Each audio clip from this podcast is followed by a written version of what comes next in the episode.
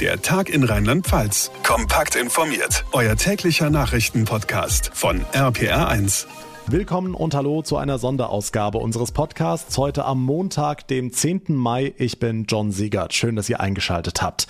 Warum Sonderausgabe? Weil wir in den vergangenen Wochen häufig Kommentare in den sozialen Netzwerken oder auch Mails von euch bekommen haben, die auf das Thema Impfskepsis oder Impfgegner abzielen. Die Mail von Thomas aus Neuwied fasst das ganz schön zusammen. Er schreibt, überall ist nur noch die Rede von Menschen, die geimpft sind oder Menschen, die noch sehnsüchtig auf die Impfung warten. Was ist denn mit denen, die überhaupt noch gar nicht wissen, ob sie sich impfen lassen oder die Impfung auch entschieden ablehnen? Genau das wollen wir hier in dieser Sonderausgabe heute aufgreifen und ganz ohne irgendwelche Verschwörungstheorien klären, was sind die Bedenken gegen die Impfung? Kann sie beispielsweise wirklich die Fruchtbarkeit beeinträchtigen? Wie steht's um die seltenen Hirnvenenthrombosen? Haben Frauen, die die Antibabypille nehmen oder Menschen, die rauchen, ein größeres Thromboserisiko durch die Impfung zu befürchten? Wie sieht's aus mit Langzeitfolgen? Was macht so ein Impfstoff eigentlich genau in meinem Körper? All das erläutert uns ganz ausführlich Dr. Georg Christian Zinn. Er ist Direktor am Zentrum für Hygiene und Infektionsprävention der Biosentia in Ingelheim.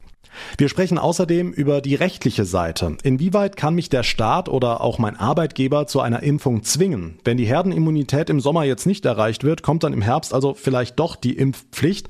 Und inwieweit muss ich in Zukunft mit Einschränkungen leben, wenn ich mich nicht impfen lasse? Darüber spreche ich mit dem Verfassungsrechtler Professor Christian Kirchberg aus Karlsruhe. Eine dieser Einschränkungen, die kennen wir schon jetzt. Ungeimpfte werden sich für viele Aktivitäten weiterhin testen lassen müssen. Alles kein Problem. Gibt ja an jeder Ecke Testzentren, aber wie lange bleiben die überhaupt stehen? Also wie lange kann ich sagen, ich lasse mich lieber testen, wenn ich ins Restaurant gehe, bevor ich mich impfen lasse? Das erläutert uns Alexander Wilhelm, der Landesimpfkoordinator in Rheinland-Pfalz. Beginnen möchte ich aber mit einem Mann, der ganz klar sagt, eine solche Corona-Impfung birgt auch Risiken, die wir noch gar nicht abschätzen können. Dem Paul-Ehrlich-Institut sind bis Ende April rund 50.000 Einzelfallberichte zu Verdachtsfällen von Nebenwirkungen oder Komplikationen nach Corona-Impfungen gemeldet worden. Also Nebenwirkungen aller Art, das kann von leichten Kopfweh bis zur seltenen Hirnvenenthrombose alles sein. Genau wegen solcher Auswirkungen sollte man mit dem schnellen Peaks durchaus sehr vorsichtig sein, sagt Dr. Steffen Rabe. Er ist Kinderarzt aus München und im Vorstand des Vereins Ärzte für individuelle Impfentscheidungen. Hallo, Herr Dr. Rabe. Hallo, lieber Herr Segert, ich grüße Sie herzlich. Herr Rabe, seit dem Wochenende dürfen sich Geimpfte und auch Genesene über Lockerungen freuen. Menschen, die noch nicht geimpft sind, die Impfung vielleicht sogar ablehnen, müssen dagegen weiter mit Einschränkungen leben. Was sagen Sie zu dieser Entscheidung? Ich halte das für eine für einen nachvollziehbaren politischen Schachzug in Zeiten, in denen die Impfbereitschaft zunehmend weniger wird. Ein Akt der Impfpromotion letztendlich. Ich halte das rechtlich für eine Katastrophe und medizinisch-wissenschaftlich für nicht haltbar in der Begründung. Okay, rechtlich eine Katastrophe heißt was? Es ist letztendlich eine Impfpflicht durch die Hintertür. Ich zitiere Ihren journalistischen Kollegen Heribert Prantl, Jurist von Hause aus, der sagt, Grundrechte heißen Grundrechte, weil sie immer gelten müssen, auch in der Pandemie und natürlich für alle. Und das ist der Punkt. Wenn wir an einen Punkt kommen, wo Grundrechte nur noch gewährt werden, wenn sie an eine bestimmte probate, politisch gewollte Impfentscheidung geknüpft sind, dann haben wir demokratisch, meinem Demokratieverständnis nach und meinem Menschenbild nach ein großes Problem. Hm, jetzt wehren sich aber viele Juristen gegen die Formulierung Impfpflicht durch die Hintertür, denn die Regierung sagt ja nicht, ihr müsst euch impfen lassen, um dies und das zu tun.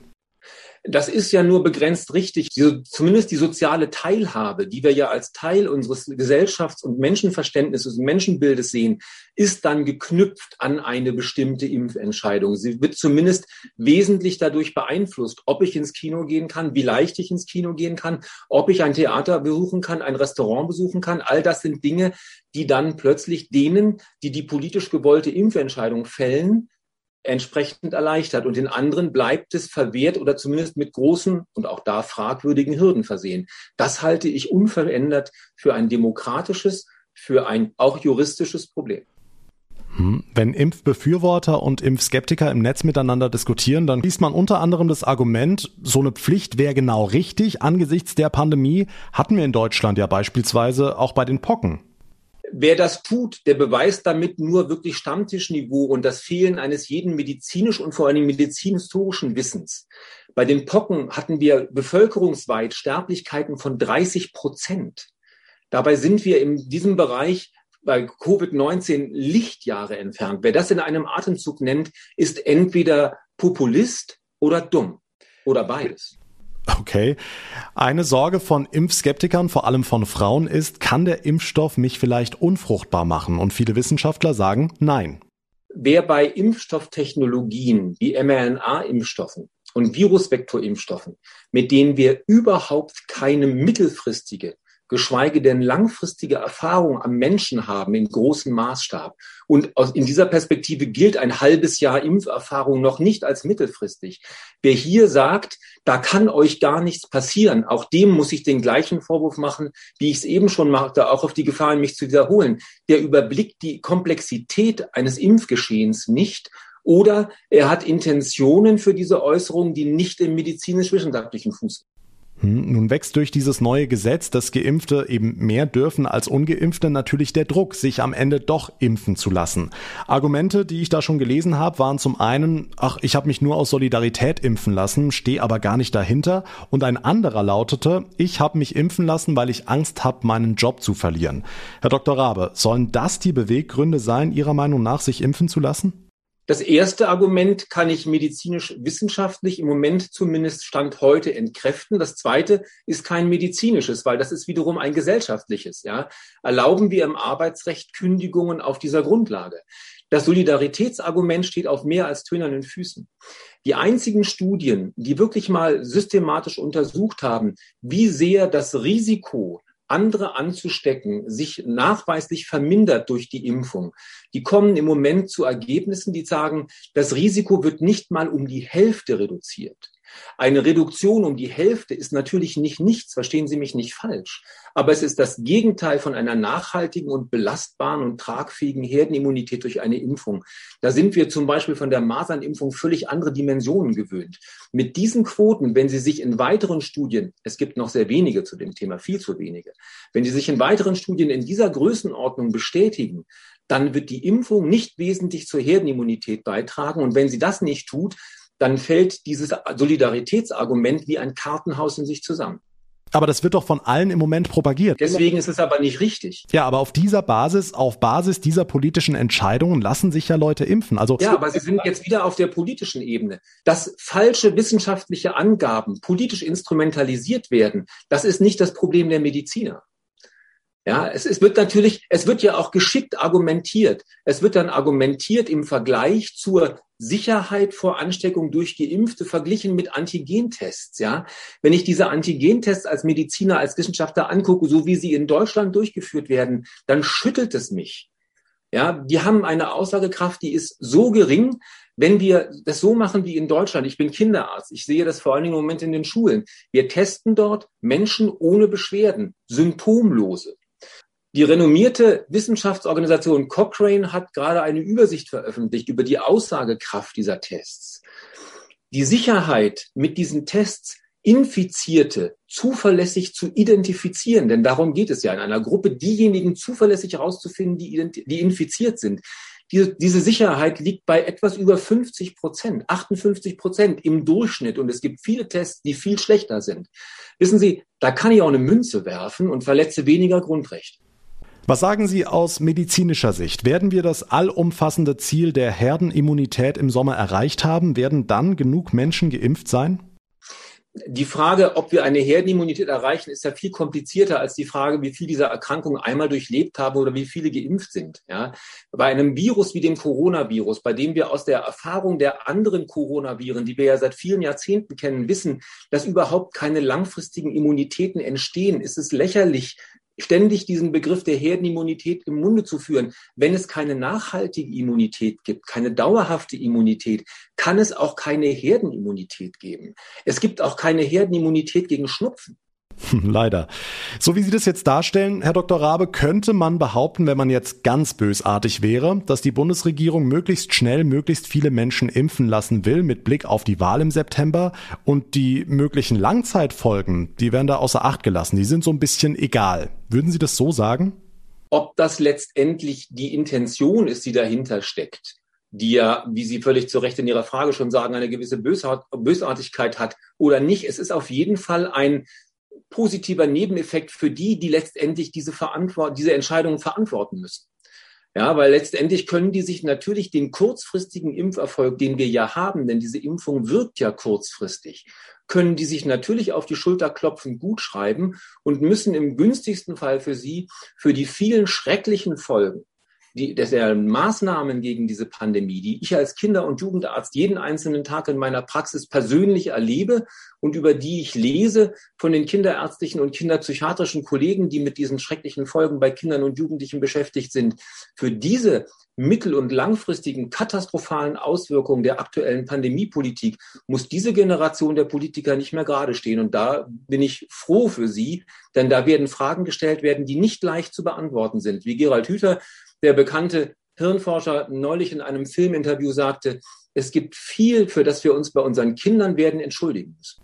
Ja, jetzt sprechen Sie die Kinder an. BioNTech hat erst vor wenigen Tagen verkündet, die Zulassung für einen Impfstoff für Kinder von 12 bis 16 Jahren bei der EMA, der Europäischen Arzneimittelbehörde, zu beantragen. An einem Impfstoff für die Kleinen zwischen sechs Monaten und zwölf Jahren werde aktuell geforscht, heißt es. Sie als Kinderarzt, würden Sie eine Impfung von Kindern empfehlen? Schauen Sie, Kinder brauchen diese Impfung nicht. Kinder spielen in ihrer Mehrzahl bei Covid-19 nicht mit. Die sind nicht beteiligt. Die erkranken gar nicht oder sie erkranken, wenn dann, unspezifisch und leicht. Schwere Verläufe, Komplikationen, bleibende Schäden, Todesfälle bei Kindern sind Raritäten. Da sind sich alle kinderärztlichen Fach- und Berufsverbände völlig einig. Kinder brauchen diesen Impfstoff nicht für sich selber. Und wir brauchen aber auch als Gesellschaft diesen Impfstoff nicht bei Kindern, weil er eben letztendlich keine zuverlässige Herdenimmunität nach jetzigem Kenntnisstand vermittelt und weil selbst eine Herdenimmunität bei Kindern nichts nützen würde, weil die eben als Überträger gar keine große Rolle spielen. Das gibt ja sogar das Robert Koch Institut zu. Wir brauchen also weder einen Impfstoff für den Einzelschutz des einzelnen Kindes, auf ganz seltene Einzelfälle komme ich gleich noch zu sprechen. Noch brauchen wir ihn als Gesellschaft sozusagen als Grundlage, als Conditio sine qua non für unsere Herdenimmunität. Es gibt einzelne Kinder, die jeder einzelne Kinderarzt in seiner Betreuung kennt, die persönliche Risikofaktoren haben, die schwere Vorerkrankungen oder besondere Konstellationen, bei denen ich das Gefühl habe, da bin ich froh, dass ich denen einen solchen Impfstoff anbieten kann. Und diese Kinder können wir mit den existierenden Impfstoffen impfen. Auch da müssen wir die Risiken ehrlich kommunizieren. Aber für diese sehr, sehr wenigen betroffenen Kinder, zum Beispiel wie es jetzt geschieht, Tausende von Kindern, in diesen Studien den Risiken dieser Impfstoffe in den Studien auszusetzen, schon das halten wir ethisch für problematisch, weil die Kinder in ihrer Mehrzahl diesen Impfstoff nicht brauchen. Okay, abschließend die Frage, was raten Sie denn Ihren Patienten, die unsicher oder skeptisch sind bezüglich der Impfung? Was sollen diese Menschen Ihrer Meinung nach tun? Schauen Sie, lieber Herr Segert, jede Woche, die wir warten können mit einer individuellen Impfentscheidung, die ein, ein einzelner Mensch, der mich um Rat fragt, und ich werde in meiner Praxis im Moment jeden Tag zu diesem Thema um Rat gefragt, jede Woche, die die Beratenden noch warten können und diese Impfentscheidung herausschieben können, ist ein unglaublicher Gewinn weil wir jede Woche neue Informationen über diese Impfstoffe gewinnen, teilweise dramatische Informationen über Nebenwirkungen, Nebenwirkungshäufigkeiten, über Wirkdauer. All dies sind ja Dinge, die wir in dieser Volatilität auch aufgrund des wissenschaftlichen Aufwandes, der ja andernorts außerhalb des Robert Koch Instituts jedenfalls getrieben wird international, ähm, diese Volatilität ist ja beispiellos. Wir lernen jede Woche wesentliche Dinge dazu. Klassisches Beispiel, ja, diese, dieser Verdacht letztendlich, dass unter Umständen, wir wissen es auch noch nicht ganz sicher, ein Zusammenhang bestehen könnte zwischen dem BioNTech-Impfstoff und dieser Myokarditis bei jungen Männern. Das ist keine drei Wochen alt, dieser Verdacht. Vor vier Wochen hat da kein Mensch drüber geredet. Wer weiß, worüber wir in vier Wochen noch reden. Vielleicht ist dieser Verdacht längst entkräftet. Vielleicht ist er bestätigt und wir wissen ganz andere Schrecklichkeiten. Niemand weiß es. Das ist das Problem letztendlich in dieser Pandemiesituation, dass wir natürlich zu einem bestimmten Zeitpunkt entscheiden müssen für die Menschen, die durch die Erkrankung ein hohes Risiko haben. Und ich möchte es nochmal deutlich sagen. Ich bin auch als Arzt heilfroh, dass ich den Menschen, die ein hohes Risiko haben, durch Covid-19 schwer zu erkranken, diesen Impfstoff anbieten kann. Und ich muss Ihnen dann aber auch sagen, ihr Lieben, ich kann mit einer hohen Sicherheit euch mittlerweile sagen, dass dieser Impfstoff euch vorübergehend, kurzfristig eine gewisse Sicherheit bietet. Ich kann euch auch über die kurzfristigen, häufigen Nebenwirkungen Aussagen machen. Aber ich kann euch weder sagen, wie lange der Impfstoff euch schützt, noch kann ich euch wirklich zuverlässig sagen, welche Nebenwirkungen wir vielleicht mittel- und langfristig noch beobachten. Das Risiko müsst ihr wissen und das müsst ihr in der jeder Impfung zugrunde liegenden Nutzen-Risikoabwägung ganz für euch allein in eurer individuellen Situation abwägen. Dazu brauchen diese Menschen Hilfe. Dafür stehen wir als Ärztinnen und Ärzte. Wir müssen diese Aufklärung nur offen, ehrlich und ergebnisoffen machen. Wir müssen gerade bei Covid-19 im Moment vor allen Dingen noch all die Dinge einfließen lassen, die wir nicht wissen. Sagt Dr. Steffen Rabe, Kinderarzt aus München und Vorstandsmitglied im Verein Ärzte für individuelle Impfentscheidungen. Vielen Dank für das sehr interessante und sehr offene Gespräch. Lieber Herr Seger, das war mir ein Vergnügen. Worauf basiert die Skepsis gegen die Corona-Impfung? Zum einen sicherlich auf der großen Unbekannten. Man lässt sich ein Mittel injizieren, das es eben noch nicht so lange gibt und das auch noch nicht so lange erforscht ist demnach. Zum anderen natürlich auf Negativschlagzeilen. Bestes Beispiel der Impfstoff von AstraZeneca, der das seltene Risiko von Hirnvenenthrombosen birgt. Kann man angesichts solcher diffuser Ängste vor Folgen in der Zukunft oder schlimmer Berichte seine Skepsis, seine Bedenken überhaupt überwinden und sich aus Überzeugung impfen lassen? Ja, sagt Dr. Georg Christian Zinn. Er ist Direktor am Zentrum für Hygiene und Infektionsprävention der Biosentia in Ingelheim. Hallo, Herr Dr. Zinn. Hallo, Herr Segert.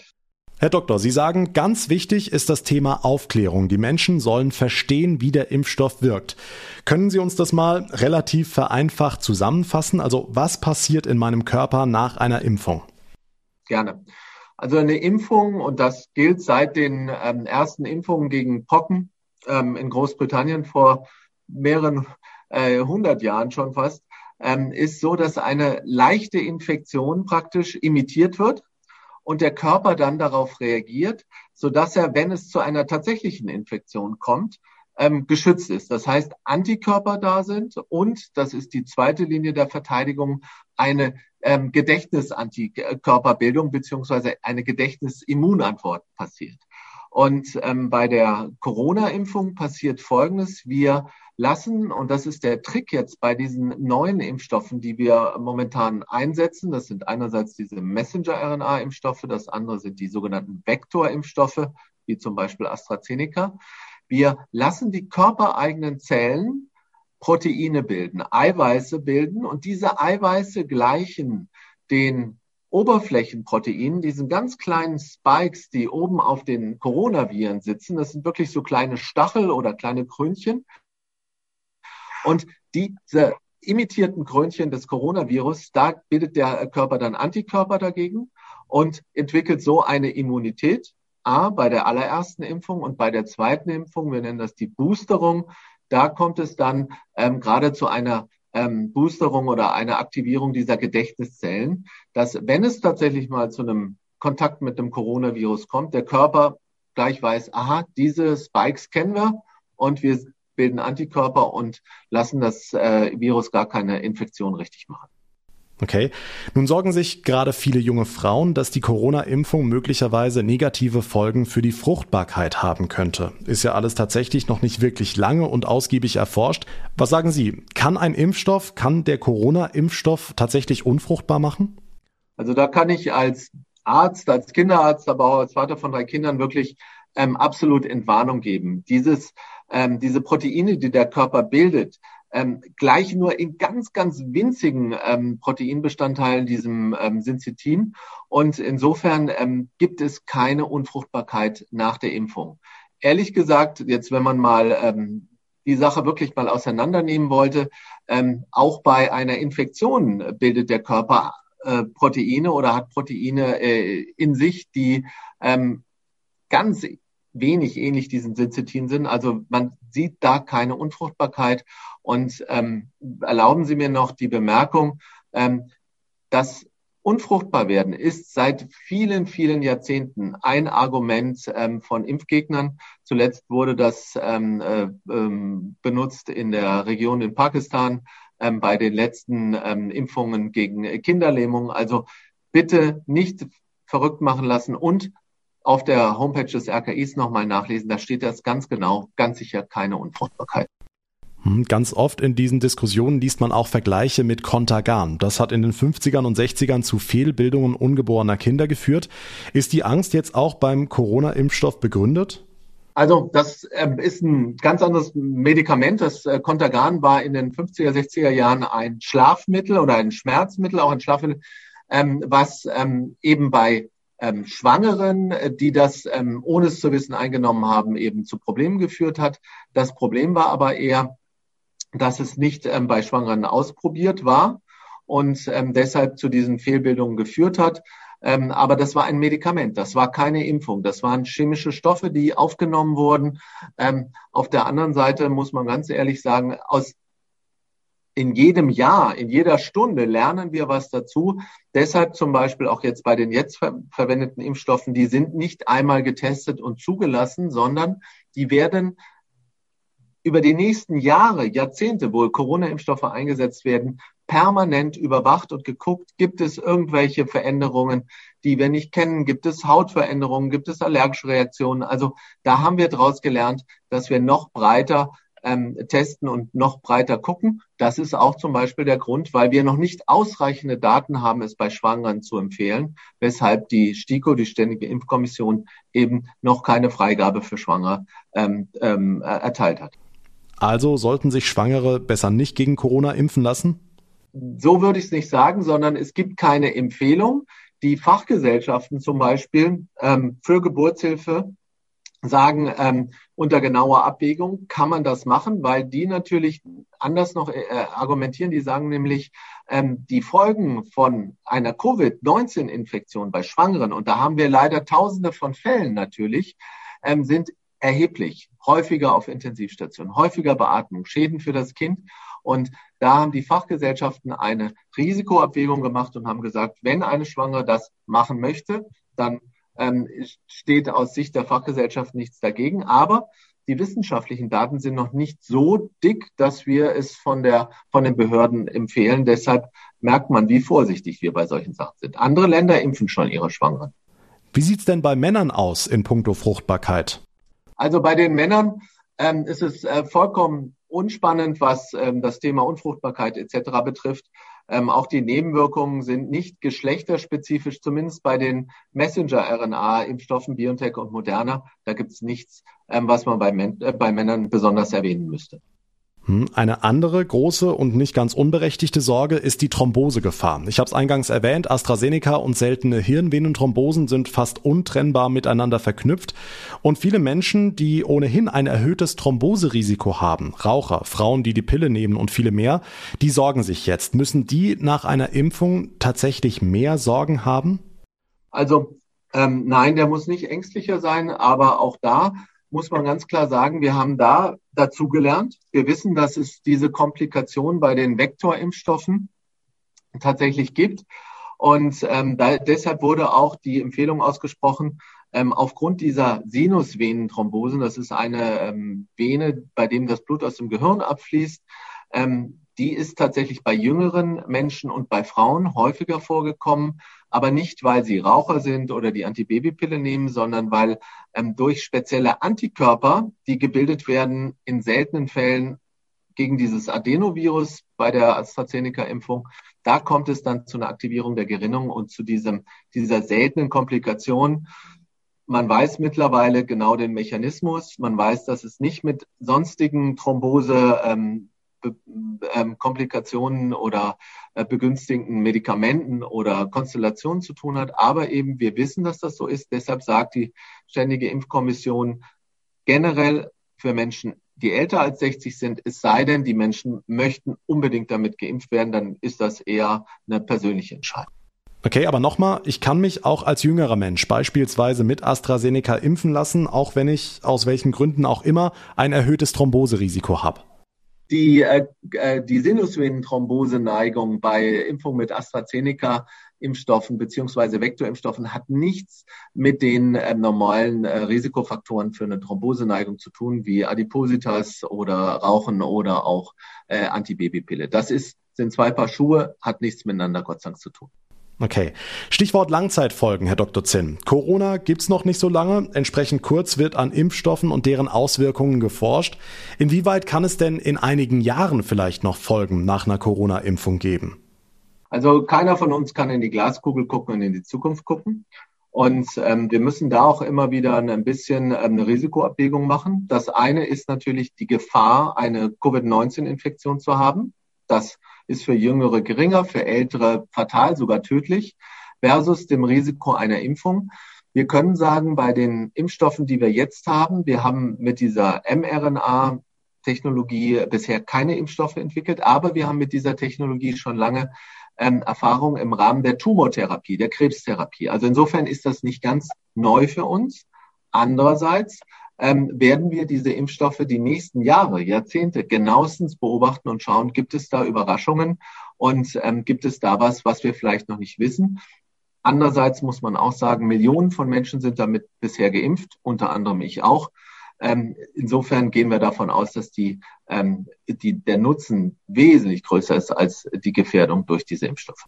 Also würden Sie trotz dieser Ungewissheit zur Impfung raten? Wenn Sie, ich bin jeden Tag auf Intensivstation, wie heute Morgen, wenn man da die Covid-Patienten sieht, ähm, das ist real. Ja, was in 15 Jahren ist, weiß ich nicht. Ja, ja, aber ich glaube auch nicht, dass da was passiert. Okay. Ein großes Fragezeichen bei vielen steht hinter der Frage, ob sie denn trotz einer Impfung auch noch infektiös für andere sind, also das Virus trotzdem noch weiter verbreiten können. Sind Geimpfte denn wirklich sicher? Also das ist ein ganz wichtiges Thema für uns, äh, gerade in der Hygiene, in den Krankenhäusern, medizinischen Einrichtungen. Wie sicher können denn Geimpfte sich in, in gerade besonderen Räumen, zum Beispiel mit Patientenkontakt, bewegen? Es gibt die ersten guten Studien aus Israel, aus USA, die sagen, ähm, zu 90 Prozent gibt ein, äh, äh, ein Geimpfter, der Kontakt hat mit Coronaviren, das Virus nicht weiter und ähm, wird auch ganz sicher nicht krank, auch nicht mit leichten Symptomen. In zehn Prozent gibt es da noch so eine Un Unsicherheit, ähm, so dass man da immer noch vorsichtig ist mit den Hygienemaßnahmen. Und ich kann aus eigener Erfahrung davon sprechen, wir haben in ganz seltenen Fällen eben auch Krankenhausmitarbeiter gehabt, die durchgeimpft waren und dann erkrankt sind mit leichten Symptomen und dann aber auch Viruslasten hatten, also Virusmengen auch weitergegeben gegeben haben. Okay, kann denn dann angesichts dessen trotzdem die angestrebte Herdenimmunität erreicht werden? Also ich glaube, das Problem sind nicht die äh, Geimpften, sondern das äh, Problem sind tatsächlich diejenigen, die noch skeptisch sind, die wir noch erreichen müssen. Ein wichtiger Zwischenschritt haben wir jetzt erreicht, dass wir uns auch ähm, die, die Impfungen für die Kinder ermöglichen können. Das sind so zwischen 10 bis 12 Millionen Menschen, die natürlich auch wichtig sind für eine möglichst flächendeckende Impfung und dann, und das wird ähm, wahrscheinlich im Frühsommer kommen, wenn genug Impfstoff da sind, dass wir merken, dass es doch Bevölkerungsgruppen gibt, die sich A nicht impfen lassen oder das ist zurzeit schon in den Vereinigten Staaten großes Problem, die aus welchem Grund auch immer nicht zur Zweitimpfung kommen, also inkomplett geimpft sind. Da müssen wir dran arbeiten. Das wird noch ein Stück äh, Arbeit, aber wir müssen um im Herbst keine böse Überraschung mit einer vierten Welle zu kriegen, schauen, dass wir die Herdenimmunität hinkriegen. Hm, müsste denn neben Aufklärung auch nicht für mehr Impfungen gesorgt werden? Also angesichts der Einschränkungen, die wir haben, müsste da nicht eigentlich sieben Tage die Woche 24 Stunden geimpft werden? Ja, also das ist ein ganz wichtiger Punkt. Wenn wir könnten, müssten wir 24 Stunden am Tag impfen, ähm, aus zwei Gründen. Andererseits, um die Bevölkerung möglichst schnell durchzuimpfen und natürlich eben vor den massiven Komplikationen einer Covid-19-Infektion zu schützen. Das ist das eine.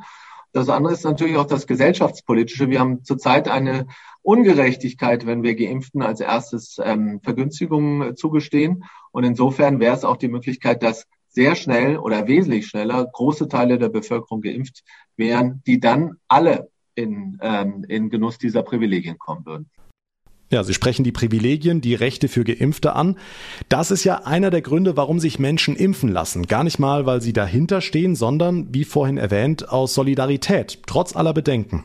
Also Bedenken kann ich immer nachvollziehen. Und man sollte auch, das ist auch unsere Aufgabe als, als Ärzte, als medizinisches Personal, jede, jeden, jeden, alle Bedenken ernst nehmen und gucken, dass man diese Bedenken möglichst durch gutes Erklären, durch Aufklärungsarbeit aus dem Weg räumt.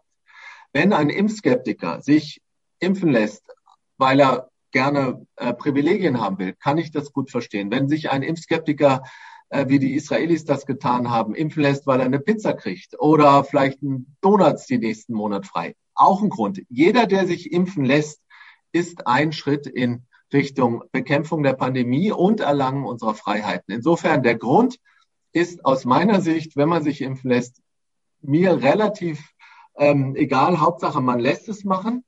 Andererseits muss man auch sagen, jeder, der sich impfen lässt, schützt sich, seine Lieben und auch seine Mitmenschen. Das ist auch ein Stück Solidarität, um ein normales Leben wiederzukriegen. Ich habe neulich in der Zeitung ein Zitat eines Virologen gelesen, dessen Name mir leider nicht mehr einfällt, der sagte, jeder, der sich nicht impfen lässt, handelt absolut verantwortungslos. Würden Sie das so unterschreiben? Also ich würde es nicht ganz so hart sagen. Ich glaube, ähm, vielleicht ist derjenige noch nicht richtig überzeugt, aber ähm, die Gefahr natürlich, wenn ich nicht geimpft bin und ich stecke äh, andere an, das ist gefährlich. Andererseits, und das ist meines Erachtens für jeden Einzelnen auch ein äh, wirklich wichtig überlegenswerter Punkt, ähm, ich muss mich selbst schützen. Ich kann, auch wenn ich jung bin, auch wenn ich gesund bin, auch wenn ich Marathonläufer bin, schwer an Covid-19 erkranken. Und wenn ähm, das ist äh, ein Risiko, was um ein Vielfaches höher ist als eine Impfung. Insofern kann ich nur jeden bitten, ähm, da mitzumachen und zu gucken, dass wir die Pandemie gemeinsam ähm, besiegen auch, dass wir wieder unser normales Leben wiederkriegen. Sagt Dr. Georg Christian Zinn, Direktor am Zentrum für Hygiene und Infektionsprävention der Biosentia in Ingelheim. Vielen Dank für Ihre Einschätzung. Ja, lieber Herr Seger, danke für die interessanten Fragen und ich hoffe, dass wir zum Beispiel durch eine breite Impfbereitschaft es schaffen, dass wir die Pandemie bald überwinden und wieder ein ganz normales Leben zurückhaben. Vielen Dank. Jetzt haben wir die Pros und Kontras einer Corona-Impfung aus medizinischer Sicht gehört und Herr Dr. Zinn hat gesagt, eigentlich ist es völlig egal, warum man es macht, Hauptsache man lässt sich impfen. Tja, und wenn Pizza, Donuts und Solidarität einfach nicht ziehen, kann ich zur Impfung gezwungen werden. Wie sieht's rechtlich aus? Darüber spreche ich mit Professor Christian Kirchberg. Er ist Verfassungsrechtler aus Karlsruhe. Schönen guten Tag. Ich grüße Sie, Herr Segert. Herr Professor, wir haben vorhin von Herrn Dr. Rabe gehört, durch das jüngste Gesetz, das Geimpften mehr Rechte einräumt, gäbe es jetzt eine Impfpflicht durch die Hintertür. Sehen Sie das auch so? Also diese Formulierung ist mir wohl bekannt. Eine Impfpflicht durch die Hintertür, so würde ich es nicht nennen. Äh, da äh, gibt es äh, zum Beispiel bezüglich der Masern doch eindeutigere Aspekte, auf die wir gerne noch zu sprechen kommen können. Aber ich will Ihnen gerne zugeben, es ist ein sanfter Druck im Hinblick auf die Durchführung von Impfungen oder Annahme des Impfangebots, weil nur derjenige, der eben geimpft worden ist, mit zunehmenden Erleichterungen seines täglichen Lebens wieder rechnen kann. Mhm, ein sanfter Druck. Und wenn man das Angebot nicht annehmen will, kann der Staat eine Impfpflicht verhängen. Was sagt da das Infektionsschutzgesetz? Also das Infektionsschutzgesetz lässt eine solche Möglichkeit zu im Rahmen einer noch zu erlassenden Verordnung. Aber äh, jedenfalls im vergangenen Jahr hat sich ja die Bundesregierung, namentlich die Bundeskanzlerin und der Gesundheitsminister, erklärtermaßen gegen die Einführung einer solchen Impfpflicht ausgesprochen. Ähm, ob es dabei bleibt, weiß man nicht. Die äh, Corona-Situation, ähm, die Corona-Pandemie ist ja dafür gut, äh, dass viele Annahmen und Überlegungen dann durch eine Änderung der Verhältnisse, durch Mutationen der Viren, durch zu wenig Umstoff, Impfstoffe und ähnliches gewissermaßen wieder revidiert werden und man zu neuen Auffassungen gelangen kann. Das ist jedenfalls, wie ich eben sagte, die bisherige Haltung der Bundesregierung, selbst wenn sie ähm, in der Lage wäre, ähm, noch schärfere Maßnahmen in puncto Impfpflicht zu erlassen. Gut, Jens Spahn hat auch im September letzten Jahres gesagt, mit dem heutigen Wissen wird es keinen Lockdown mehr geben und der Rest ist Geschichte. Will heißen, wenn die Zahlen im Herbst wieder hochgehen, was hält die Bundesregierung davon ab, eine Impfpflicht einzuführen, zumal es ja, wie Sie sagen, das Infektionsschutzgesetz hergibt? Ich sage es einmal ganz formal zunächst einmal, Ihre Ankündigung, keine Impfpflicht einzuführen. Ähm, Abhalten würde sie davon vermutlich auch, wenn wir etwa bis September ähm, einen solchen Prozentsatz Geimpfte haben, äh, der die Einführung einer Impfpflicht entbehrlich machen würde. Ähm, das ist ja auch die Hoffnung, dass wir uns, wie ich vorhin schon andeutete, in einer Übergangsphase befinden, ähm, wenngleich wir inzwischen schon einen etwas ähm, beachtlicheren Grad der Durchimpfung erreicht haben, ist natürlich zu der vollständigen Durchimpfung mit 60 bis 70 Prozent der Bevölkerung noch ein weiter Weg. Und auf diesem Weg wird man mit abnehmender äh, Tendenz, möchte ich meinen, ähm, den Gedanken an die etwaige Einführung einer Impfpflicht ähm, nicht nur aus den Augen verlieren, sondern immer weniger wahrscheinlich verfolgen. Okay, wenn es der Staat nicht anordnet, was ist mit Betrieben, Firmen und sonstigen Einrichtungen? Gucken wir ins Ausland. Die Harvard-Universität in den USA hat jetzt eine Impfpflicht für ihre Studierenden eingeführt. Kann das nicht auch hier passieren? Das wäre dann in gewisser Weise die Einführung der Impfpflicht durch die Hintertür.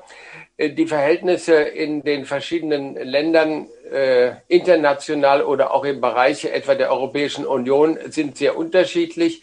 Wir haben wie in Deutschland mehrere oder sogar viele Länder, die überhaupt keine Impfpflichten mehr haben. Unser Nachbarland Frankreich hat demgegenüber eine ziemlich weitgehende Impfpflicht gegen verschiedene Infektionskrankheiten. Bei uns gibt es nur eine Impfpflicht für äh, Kinder und Jugendliche und deren Betreuer in Gemeinschaftseinrichtungen und auch nur gegen Masern. Ansonsten ist etwa auch die Impfpflicht für Pocken bei uns Ende der 70er Jahre aufgehoben worden, weil Pocken keine Gefahren mehr darstellten.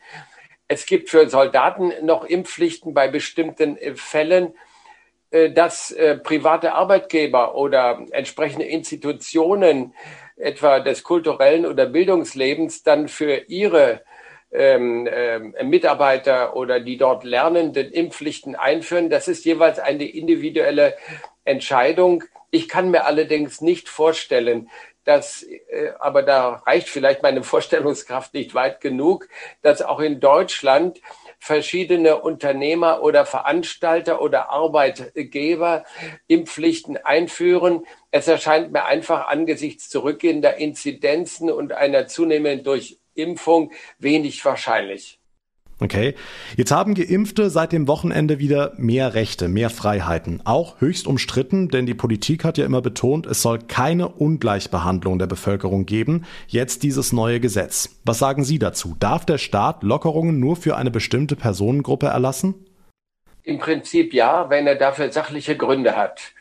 Und die sachlichen Gründe bestehen in dieser Übergangssituation, in der wir uns ja aktuell äh, befinden, eben darin, äh, dass ähm, von Geimpften und Genesenen ein äh, vergleichsweise geringes oder gar kein ähm, Ansteckungsrisiko mehr ausgeht, weshalb diese tatsächlich bevorzugt werden können bis zu dem Zeitpunkt, in dem wir eine solche Durchimpfung der Bevölkerung haben, dass wir auf solche Einschränkungen verzichten können oder, wie gesagt, die Inzidenzen weit unter 100 liegen, was dann ja ebenfalls nach dem Gesetz sogar Ende Juni ähm, dazu führen soll, dass solche vor allem nächtlichen Ausgangsbeschränkungen und weitere Beschränkungen, die verfügt worden sind mit der Bundesnotbremse, nicht mehr greifen.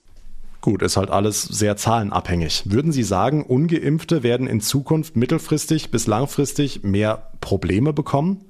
Dafür spricht einiges. Auf der anderen Seite äh, lässt sich vermuten oder zumindest hoffen, äh, dass äh, die äh, ähm, Erzielung der sogenannten Herdenimmunität dazu führt, äh, dass auch nicht geimpfte gewissermaßen mitgetragen werden und nicht mehr eine solche Gefahr für die Gesellschaft darstellen, was aber nichts daran ändert, dass das ja alles nur statistische Angaben und Schlussfolgerungen sind. Der einzelne Impf nicht geimpfte kann in seiner näheren Lebens- und Arbeitsumgebung nach wie vor eine erhebliche Gefahr für seine Mitarbeitenden beziehungsweise für seine Familie, Verwandtschaft und Freunde darstellen.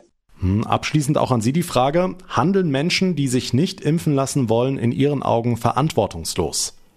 Das ist eine sehr zugespitzte Äußerung, aber sie hat mehr als ein Körnchen Wahrheit, einfach deswegen, weil der weiterhin nicht geimpfte angesichts äh, der besonderen Virulenz dieses Virus und seiner Mutationen weiterhin eine Gefahr in die Gesellschaft hereinträgt. Sagt Professor Christian Kirchberg, Verfassungsrechtler aus Karlsruhe. Vielen Dank für das Gespräch. Gerne geschehen.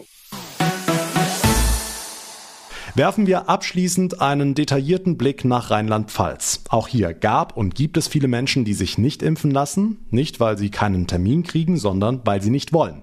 Alexander Wilhelm ist Staatssekretär im rheinland-pfälzischen Gesundheitsministerium und Landesimpfkoordinator. Herr Wilhelm, was schätzen Sie, wie viele werden das sein, die sich nicht impfen lassen? Also wir haben keine definitiven Zahlen darüber vorliegen, wie viele Menschen dann letztlich äh, impfbereit sind oder umgekehrt gesprochen, wie viele nicht impfbereit äh, sind. Wir gehen aber nach wie vor von einer hohen Impfbereitschaft in der Bevölkerung äh, aus. Wir erleben auch dann, äh, wenn jetzt beispielsweise in einigen Bundesländern der AstraZeneca-Impfstoff komplett freigegeben wird, auch für die Arztpraxen, dass die dann einen regelrechten Run erleben. Äh, und wenn wir an einen Punkt kommen, wo wir feststellen, dass es sich vielleicht so ein bisschen feststeht, dann müssen wir auch mal schauen, dass wir dann eben nochmal vernünftig nachsteuern, gute Öffentlichkeitsarbeit und Überzeugungsarbeit leisten. Denn am Schluss geht es ja darum, auch im gewissen Sinne so ein bisschen gesellschaftliche Verantwortung äh, zu übernehmen, indem man seinen Beitrag dazu erbringt, dass eine Herdenimmunität hergestellt wird. Und äh, von daher appellieren wir da auch immer wieder an die Menschen, Informieren Sie sich, fragen Sie bitte auch nach, aber lassen Sie sich bitte impfen. Heißt aber doch, dieser Rest wird sich weiterhin testen lassen müssen, oder? Naja, die werden natürlich weiterhin getestet werden müssen, die Menschen, die nicht bereit sind, äh, sich impfen zu lassen. Aber wogegen wir uns klar aussprechen, ist ein Impfzwang. Das hat noch nie dazu geführt, dass eine Akzeptanz äh, in der Bevölkerung herbeigeführt wird, wenn man Menschen zwingt, sich impfen zu lassen. Man muss die Sorgen und Nöte der Menschen ernst nehmen und versuchen dann eben wirklich auch faktenbasiert äh, zu informieren. Wer es dann wirklich ablehnt am Schluss, der wird sich wahrscheinlich darauf einstellen müssen, dass er immer wieder auch dann getestet wird, weil er natürlich die Gefahr in sich trägt, dann eben auch weitere Menschen zu infizieren. Und ähm, das können wir uns dann, glaube ich, auf Dauer auch nicht leisten in der Gesellschaft. Und von daher, ja, das wird wahrscheinlich dann die Lösung sein. Jetzt im Sommer wird es ja kein Problem sein, als ungeimpfter irgendwo in ein Restaurant zu gehen, einfach zum Testzentrum vorher einen aktuellen negativen Test abholen, fertig. Die Frage ist, wie lange wird das so möglich sein? Also wie lange wird es die Zentren mit den Gratistests noch geben? Das kostet ja auch Geld. Ja, also da wird man sicher äh, jetzt mit der weiteren Entwicklung alles diskutieren äh, müssen, ob man also auf Dauer kostenlose Testungen äh, anbieten kann. Und wenn ich sage kostenlos, dann ist das ja nur äh, die halbe Wahrheit. Es ist nicht kostenlos, sondern der Steuerzahler trägt das. Und da sind wir natürlich als Staat immer gehalten, genau hinzuschauen, was ist vertretbar und was ist dann nicht mehr vertretbar. Und wer sich dann wirklich eben auf Dauer beharrlich darauf zurückzieht, es nicht zu wollen, dem wird unter Umständen damit rechnen müssen, dass er dann auch Tests bezahlt. Okay, Sie haben gesagt, keine Impfpflicht, kein Zwang, aber gilt der nicht schon indirekt? Es ergibt sich natürlich faktisch so etwas, vielleicht wie ein Impfzwang, nämlich dann, wenn ähm, Unternehmen beginnen, nur noch bestimmte Menschen, die geimpft sind oder den genesenen Nachweis erbringen, dann zuzulassen, den Zutritt zuzulassen. Das ist dann aber etwas anderes für meinen Geschmack, als wenn Sie gesetzlich Menschen verpflichten, sich impfen zu lassen. Man darf ja nicht vergessen, das ist ja ein Eingriff in die körperliche Integrität, in ihren Körper, wo sie dann eben auch schon noch selbst darüber entscheiden müssen. Und äh, dann steht es einem natürlich dann auch frei, am Schluss zu entscheiden, ich lasse es und äh, habe dann eben vielleicht bestimmte Vergünstigungen nicht, die ich in Anspruch nehmen kann. Oder ich erreiche sie dann über eine Testung dann sind wir wieder bei dem Punkt der Frage, kann das über eine Testung laufen, wer finanziert sie? Also natürlich ergibt sich einfach jetzt zwangsläufig so ein bisschen, dass vielleicht eine Art äh, Impfpflicht einfach durch faktisches Verhalten eintritt. Aber äh, was ich damit meinte, ist bitte kein staatlicher Zwang, jedenfalls jetzt nicht. Das wird auch nicht diskutiert. Das ist kein Thema in den Gesundheitsministerkonferenzen und auch bei den Ministerpräsidenten nicht. Das ist gut im Grund, denn wir haben noch ein wahnsinniges Potenzial bei der Überzeugung. Äh, und dass das gut gelingt, haben wir verschiedentlich gesehen. Hm, letzte Frage noch zu Ihnen persönlich. Sie übernehmen nächste Woche das Landeskrankenhaus. Ist es gut, wenn mitten in der Pandemie der Impfchef ausgewechselt wird? Ja, also die, die Kontinuität werden wir auch weiterhin wahren können. Wir haben Gott sei Dank hervorragende Kollegen, die dann jetzt auch übernehmen werden. Sie wissen, äh, der bisherige Chef der Staatskanzlei wird dann eben auch neuer Gesundheitsminister. Ähm, Clemens Hoch ist in dem äh, ganzen Thema äh, so tief drin wie ich auch. Also die Menschen in Rheinland-Pfalz müssen sich überhaupt keine Sorgen machen, ganz im Gegenteil. Das wird ganz vernünftig weiterlaufen. Und das Gute ist, dass es uns ja hier, auch der Ministerin und mir in meiner Amtszeit gelungen ist, gute, vernünftige Strukturen aufzubauen, die jetzt eben auch weiterlaufen, Gott sei Dank. Dann alles Gute im neuen Job und vielen Dank für das Gespräch, Alexander Wilhelm. Gerne. Danke Ihnen. Und damit komme ich langsam aber sicher zum Ende unserer heutigen Sonderausgabe. Wir haben das Für und das Wider zur Corona-Impfung gehört, haben über die rechtliche und die moralische Seite gesprochen. Letztlich fassen wir zusammen, die Pandemie wird schneller besiegt, je mehr Leute sich impfen lassen. Dr. Zinn sagt, die Gefahr einer Covid-19-Erkrankung ist jetzt real und deutlich größer als mögliche Risiken einer Impfung. Dr. Rabe hält dagegen, die mittel- und die langfristigen Folgen sind überhaupt noch gar nicht absehbar. Er warnt deshalb davor, nach dem Motto, ach, wird schon nichts passieren, zu agieren. Eine Impfpflicht wird es nicht geben, selbst wenn sie rechtlich tragbar wäre. Davon ist Verfassungsrechtler Professor Kirchberg überzeugt. Menschen, die sich nicht impfen lassen, sagt er, werden aber unter Umständen Probleme im sozialen und beruflichen Umfeld haben und sie werden sich natürlich deutlich häufiger und deutlich länger testen lassen müssen. Allerdings wird das in Testzentren auch nicht auf ewig möglich sein, sagt der rheinland-pfälzische Landesimpfkoordinator Alexander Wilhelm. Das heißt, ungeimpfte müssen dann auch mittel- bis langfristig die Kosten für ihre Tests selbst zahlen. Unterm Strich halten wir fest, ob ihr euch gegen Corona impfen lasst oder nicht, ist ganz allein eure Entscheidung. Ich hoffe, wir konnten euch mit dieser Sonderausgabe helfen, bei der ein oder anderen Frage Licht ins Dunkel bringen, vielleicht auch in eurer Entscheidung unterstützen. In jedem Fall wäre ich sehr dankbar für euer Feedback. Schreibt mir eure Meinung zur heutigen Ausgabe auf meiner Facebook-Seite rpa1john, bei Instagram einfach nach John Segert suchen oder ihr schreibt einfach eine Mail ins Studio über rpa1.de. Darüber hinaus würde ich mich sehr freuen, wenn ihr dem Tag in Rheinland-Pfalz eine kurze Bewertung bei Apple Podcasts hinterlassen würdet. Mein Name ist John Segert. Ich bedanke mich ganz, ganz herzlich für euer Interesse, für eure ungeteilte Aufmerksamkeit in dieser langen Folge. Wir hören uns dann morgen Nachmittag wieder. Bis dahin wünsche ich euch eine gute Zeit und vor allem bleibt gesund. Der Tag in Rheinland-Pfalz, auch als Podcast und auf rpr1.de. Jetzt abonnieren.